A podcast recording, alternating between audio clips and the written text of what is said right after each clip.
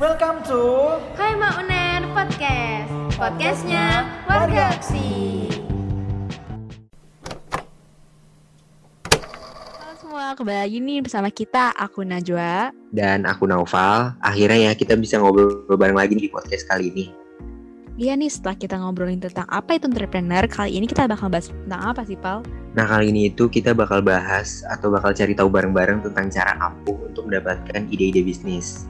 Wah seru banget nih kayaknya Eh tapi kenapa sih kita harus bahas topik itu? Nah jadi kan sebenarnya tuh banyak banget nih nah sekarang orang-orang yang pengen punya bisnis sendiri gitu, tapi masih dikit banget nih yang bisa mewujudkan mimpi-mimpi mereka. Oh gitu, emang sih Pal membangun bisnis itu nggak semudah memulak balikan telapak tangan. Pasti banyak juga faktor penghalang mereka untuk memiliki bisnis sendiri. Contohnya nih ya, kayak modalnya masih kurang, belum siap dengan persaingan dunia bisnis, dan kebanyakan nih ya, mereka tuh sulit untuk menemukan ide bisnis. Nah bener banget. Nah makanya nih di episode kali ini itu kita bakal kasih solusi buat kalian cara para calon pebisnis sukses untuk mendapatkan ide-ide bisnis yang pas. Untuk para calon pembisnis harus benar-benar tahu nih, bagaimana sih ide yang cocok, memiliki prospek bagus dan juga kreatif. Oh ya nih sebelumnya ngomongin masalah ide nih ya, tahu nggak sih kenapa kita harus punya ide dulu sebelum kita memulai bisnis? Wah, kenapa tuh? Nah jadi kan ide itu sebuah cikal bakal nih yang akan berkembang menjadi sebuah bisnis. Saat kita memiliki ide yang matang, baru deh di situ kita memiliki potensi untuk membangun bisnis itu berkembang menjadi pesat. Ternyata ide bukan suatu hal yang sepele ya teman-teman. Ide bisnis ini kelihatannya sangat sederhana, tapi penting banget nih.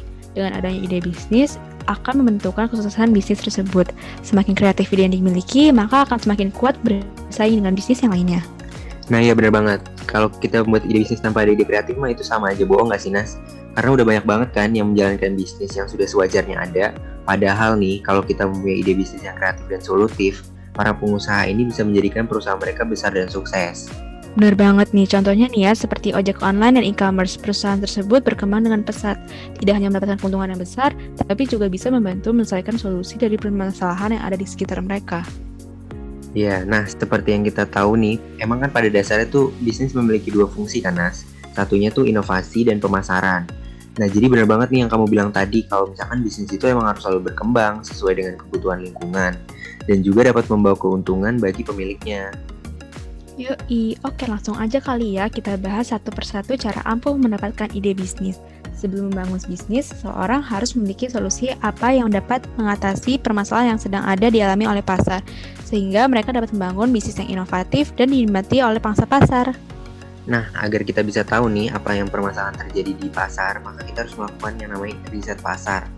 Baru deh kita bisa tahu apa aja sih permasalahan yang ada di pasar. Kita tahu, baru deh kita mulai berpikir untuk mencari ide-ide yang sekreatif mungkin untuk menciptakan bisnis yang inovatif dan juga solutif. Gak hanya dari riset pasar loh, Pal. Sebenarnya dari kebutuhan sehari-hari, kita atau orang-orang terdekat kita yang sering dibicarakan dan belum menemukan solusinya itu juga bisa kita jadikan ide bisnis loh, Pal. Jadi para calon pembisnis ini harus dilibat nih untuk memahami kebutuhan atau permasalahan yang ada di sekitar mereka. Bener banget, Nas. Kita juga bisa nih menemukan ide-ide dari kelemahan kompetitor.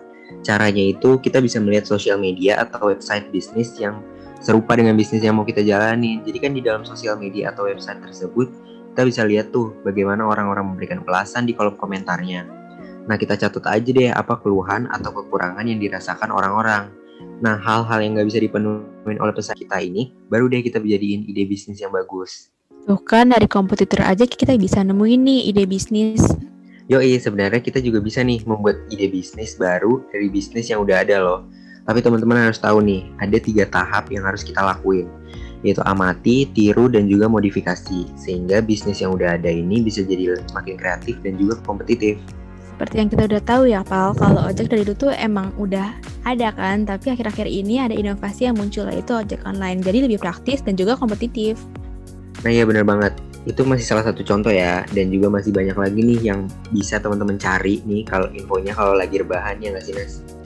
Nah bener banget nih Pal, daripada kita cuma rebahan doang kan ya Gak menghasilkan apa-apa, jadi bisa banget ya Pal Kita rebahan sambil cari informasi tentang bisnis yang mendapatkan tiga tahap yang tadi kamu udah jelasin Pal Iya, nah tiga tahapan itu juga tadi bisa kita lakuin saat ada suatu tren di masyarakat Nas Kayak kemarin tuh sempat booming kan namanya es dalgona sama seblak. Nah ini langsung jadi bintang nih di pasar, semua orang pengen beli, semua orang pengen tahu gimana rasanya. Nah saat banyak peminat ini baru deh muncul tuh pengusaha-pengusaha yang menjual produk tersebut Wah, kita sebagai calon pengusaha sukses nggak boleh tinggal ikut-ikutan doang ya. Kita harus memodifikasi produk yang sedang tren agar menjadi lebih menarik sehingga produknya tidak sama dengan seperti produk yang sudah ada di pasaran. Iya bener banget, terkadang kita juga harus berpikir out of the box supaya bisa menciptakan hal baru dan juga keluar dari kebiasaan pasar namun tetap harus solutif juga Nas. Nah, terus hasil dari out of the box ini bisa membuat seseorang lebih jeli dengan peluang pasar karena mereka memikirkan apa yang tidak orang lain pikirkan. Biasanya nih ya, yang terlihat sebagai hambatan bisnis itu adalah sebagai tantangan berpikir orang-orang yang berpikiran out of the box.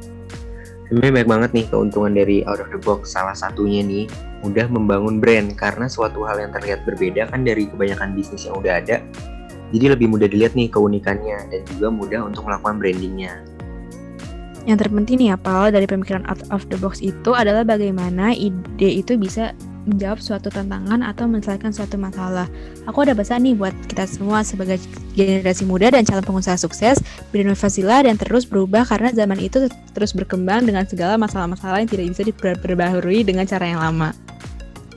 Widih, keren banget nih pesannya Najwa. Ada lagi nih Pal, cara agar ide bisnis bisa muncul. Kita semua pasti punya hobi kan ya? Nah, dari hobi itu kita bisa terapkan nih menjadi sebuah ide bisnis. Contohnya nih ya, aku lagi hobi banget ngedesain. Jadi sekarang aku lagi ada bisnis merchandise yang aku desain sendiri loh. Bisa teman-teman cek sendiri ya di Instagramnya at underscore merchandise. Wah keren banget nih Najwa, biar sekalian promosi di podcast ini nggak apa-apa kali ya. Nah teman-teman bisa langsung beli merchandise-nya ya, dijamin dia pasti bagus-bagus banget. Pastinya dong. Nah, dari hobi itu dengan cara yang matang, bisnis kita nanti akan berkembang dengan baik. Nah, akan lebih menyenangkan karena kita menjalani bisnis itu dengan dari hal-hal yang kita sukai. Betul banget nih. Nah, tapi kayaknya nih kita semua udah bahas deh nih cara ampuh buat mendapatkan ide bisnisnya. Wah iya nih teman-teman, sekarang kita udah tahu kan cara apa saja yang biar kita bisa dapat ide bisnis. Jangan lupa diterapkan dan membangun ide bisnis ya. Nggak kerasa ya, berakhir sudah nih topik pembahasan kita di episode kali ini. Semoga ilmu yang kita share nih barusan kali ini bisa bermanfaat dan membantu teman-teman yang ingin memulai bisnis. Iya nih, tetap semangat ya teman-teman, jaga kesehatan dan bahagia selalu semuanya. Kita pamit undur diri dulu ya. Sampai jumpa di podcast selanjutnya. Bye. Bye.